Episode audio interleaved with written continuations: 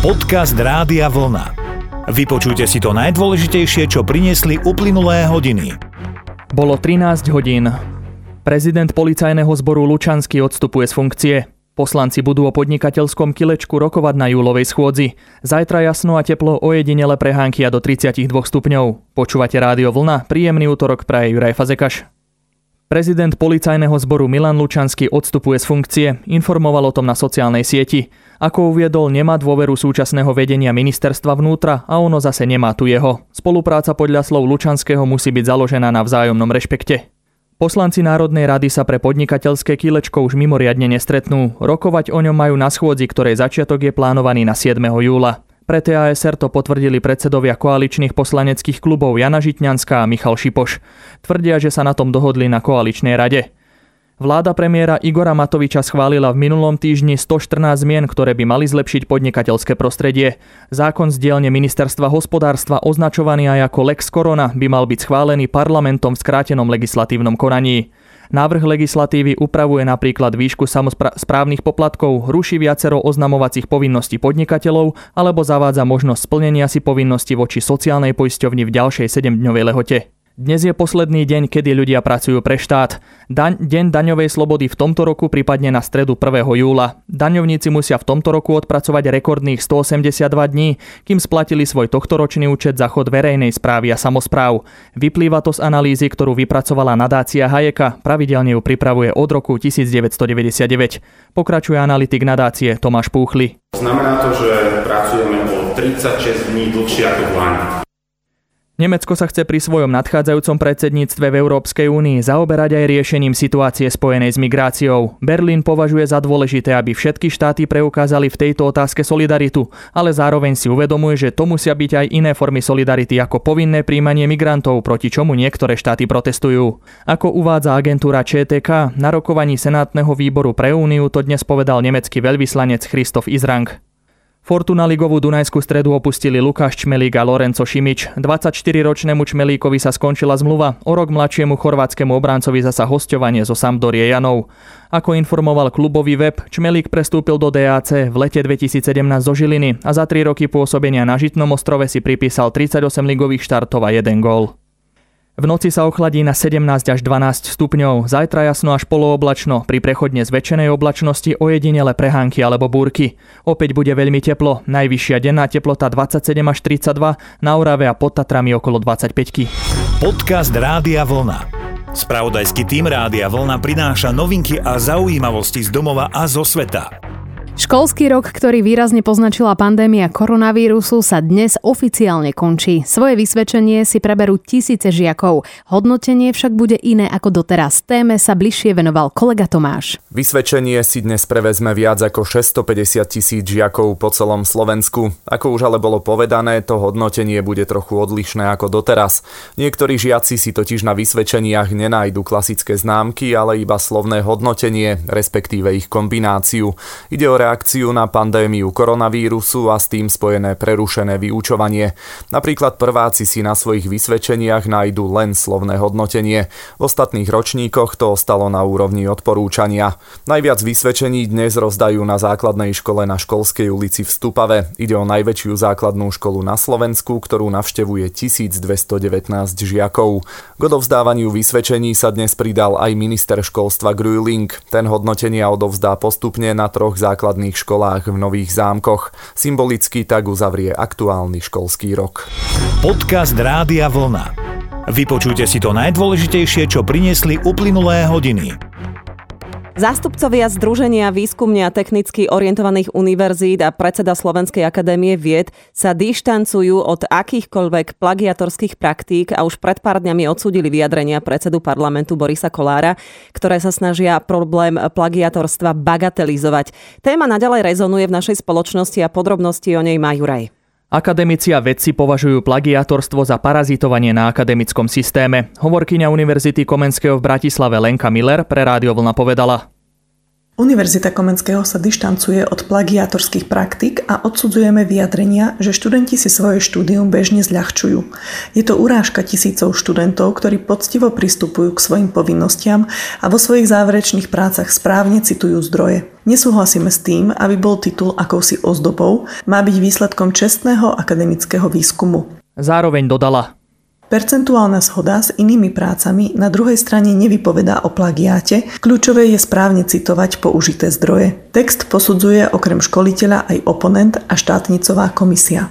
Na to, že šéf parlamentu Boris Kolár odmietol podozrenia z plagiátorstva a rozhodol sa nepoužívať titul, reagoval aj predseda Slovenskej akadémie vied Pavol Šajgalík pripomenul čestne diplomat vyhlasuje, že prácu vykonal samostatne alebo na základe literárnych zdrojov, ktoré sú v práci uvedené. No a v tomto zmysle si myslím, že diplomová práca, tak ako je prezentovaná na verejnosti, nesplňa toto čestné prehlásenie. Tam je problém na strane diplomanta, ktorý dal čestné prehlásenie, ktoré nezodpoveda skutočnosti.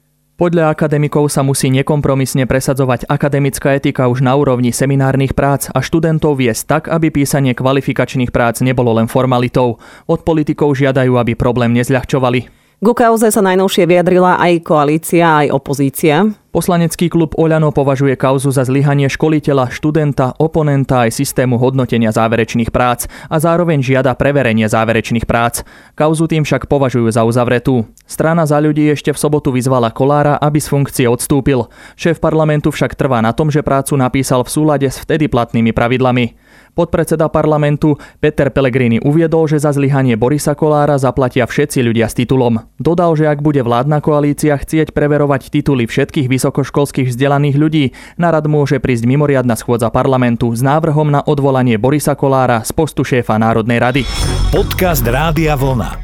Spravodajský tým Rádia Vlna prináša novinky a zaujímavosti z domova a zo sveta. Policajti minulý týždeň zadržali viacerých nelegálnych migrantov, ktorí sa pokúšali o nelegálny vstup do krajiny. S ďalšími podrobnosťami prichádza Juraj. Hliadka colného úradu zadržala v sobotu na hraničnom priechode Čunovo-Rajka 34-ročnú vodičku a 37-ročného spolujazca, ktorí prevážali troch nelegálnych migrantov, dve ženy a muža. Pasažierov, ktorí pochádzali zo Sýrie, mali naložiť do zadnej časti vozidla v Bulharsku a prikryli ich prázdnymi kartónmi. TASR o tom informovala hovorkyňa prezídia policajného zboru Denisa Bárdiová. Finančná odmena im mala byť zaplatená až v cieli cesty. Cieľová destinácia mala byť v Nemecku, skončila však ráno na hraničnom priechode Čuňovo-Rajka, kde ich kontrolovala hliadka celného úradu. Podľa zistení policie mali cudzinci ešte pred odchodom zaplatiť viac ako 6000 eur za osobu. Vyšetrovateľ Národnej jednotky boja proti nelegálnej migrácii tak zniesol obvinenie voči dvom Bulharom za zločin prevádzačstva. Hrozí im trest odňatia slobody na 7 až 10 rokov. Cudzinci zatiaľ zostanú na útvare policajného zaistenia pre cudzincov. Minulý týždeň okrem spomínaného prípadu zadržali policajti aj ďalších piatich nelegálnych migrantov zo Sýrie a na D jednotke aj 5 Maročanov. Podcast Rádia Vlna. Vypočujte si to najdôležitejšie, čo priniesli uplynulé hodiny. Až 60% európskych vôd nie je v dobrom stave. Podrobnosti už majú raj. Čo sa týka Slovenska, v dobrom stave nie je až 45% vôd a stav vodných útvarov sa neznižuje iba znečisťovaním. Pod ich horší stav sa podpísali aj rôzne zásahy, napríklad napriamovanie riek cez pevňovanie brehov, výstavba rôznych bariér na riekach či odvodňovanie riečnej nivy a mokradí. Rieši sa to aj na celoeurópskej úrovni ako? Európska komisia rozhodla, že smernica o vode sa nebude meniť. Na podporu zachovania smernice prebiehala v celej Európe kampaň Protect Water. Podpisom ju podporilo viac ako 375 tisíc Európanov. K verejnosti sa pridali aj európsky vedci, vrátane slovenských, ktorí napísali v decembri Európskej komisii list, v ktorom tiež žiadali zachovanie smernice. Na druhej strane sa ozývali hlasy najmä z oblasti priemyslu, ktoré žiadali najmä posunúť termín na dosiahnutie dobrého stavu vôd či zachovanie možnosti výnimiek zo smernice. Táto rámcová smernica o vode žiada krajiny, aby svojim podzemným aj povrchovým vodám vrátili dobrý stav, a to do roku 2027. Andrea Hajduchova zo Svetového fondu na ochranu prírody Slovensko pre Rádio Vlna povedala viac. Aj Slovensko v týchto dňoch pripravuje nový vodný plán, ktorý má platiť na roky 2022 až 2027. A práve ten rok 2027 je hraničný podľa smernice, pretože dovtedy majú všetky krajiny Európskej únie dosiahnuť dobrý stav svojich vôd. Ak teda chceme splniť tento cieľ, musíme aj v našom vodnom pláne hlavne sa sústrediť na projekty revitalizácie a zelené opatrenia. Podľa jej slov musíme ďalej chrániť záplavové územia, aby v nich nevznikala nevhodná výstavba. Mali by sa odstraňovať nefunkčné priehrady a rôzne prekážky na riekach, obnovovať mokrade a budovať rybníky a malé vodné nádrže v krajine. Andrea Hajdúchova dodala. Európska únia potrebuje smernicu o vode preto, aby chránila svoje zdroje vody, aby dokázala zastaviť a zvrátiť stratu biodiverzity, ktorá je veľmi vysoká hlavne aj pri tých sladkovodných ekosystémoch a tiež aby dokázala vyrovnať sa s dôsledkami zmeny klímy. Chceme poblahoželať Európskej komisii, že sa postavila k týmto silným argumentom čelom a teda, že rozhodla v duchu svojho ambiciozného európskeho ekologického dohovoru a tiež v duchu novej európskej stratégie pre biodiverzitu. Podcast Rádia Vlna.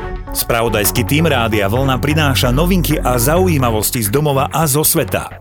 Pre Dominika Hrbatého bude víkendový Davis Cupový zápas proti tenistom Česka zrejme Dernierov vo funkcii kapitána nášho týmu. Vo funkcii by zostal len, ak by prišiel silný impuls.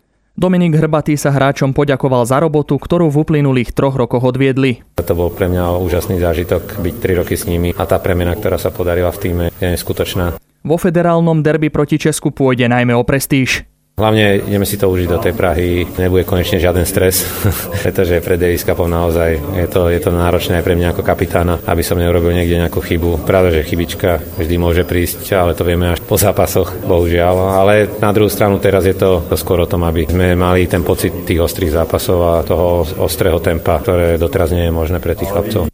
Hrbatý ale nevylúčil, že sa v budúcnosti na kapitánsku stoličku vráti. Ako uviedol, možno to bude o 5 rokov, možno o rok. Dôležité však podľa neho je, aby prišiel silný impuls. Dodal, že v tomto smere sa mu páči francúz Janik Noach. Pozícii kapitána sa nezdrží dlho, no vždy keď príde, tým ožije a dostane nový impuls.